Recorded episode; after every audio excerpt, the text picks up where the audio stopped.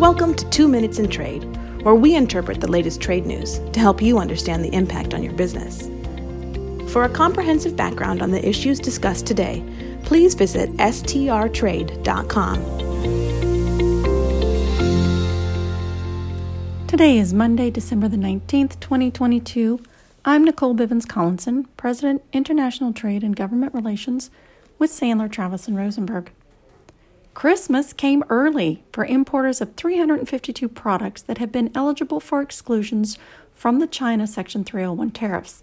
On Friday, USTR announced it was extending these exclusions that had been slated to expire on December 31, 2022, for nine months or until September 30, 2023. USTR cited the ongoing mandatory four year review of the Section 301 action as a reason for why it is extending these exclusions.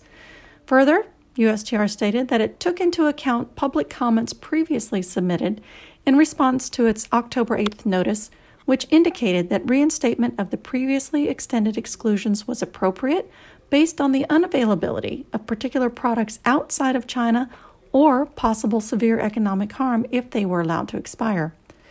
They also noted that this extension will allow them to align, as appropriate, these extensions with the results of the review and encourages interested persons to submit comments on whether these products should continue to be excluded, i.e., beyond the new ex- September expiration date. It's difficult to see how USTR intends to align the exclusions with the review, however, since they extended another batch of expiring exclusions three weeks ago or until February 28, 2023 and we do not know when they will announce the outcome of their four year review. So I don't know how all these dates are getting aligned. Regardless, the chance to comment on the impact of allowing these exclusions to expire can only be made in the context of the four year review.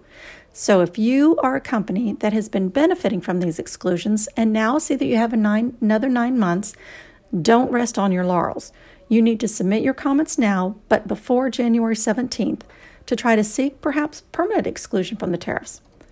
Let's hope this time of giving by USTR lasts into its review report and the tariffs, which have had no impact on China's behavior, are lifted in early 2023. With professionals in nine offices, Sandler, Travis, and Rosenberg is the largest international trade, customs, and export law firm in the world.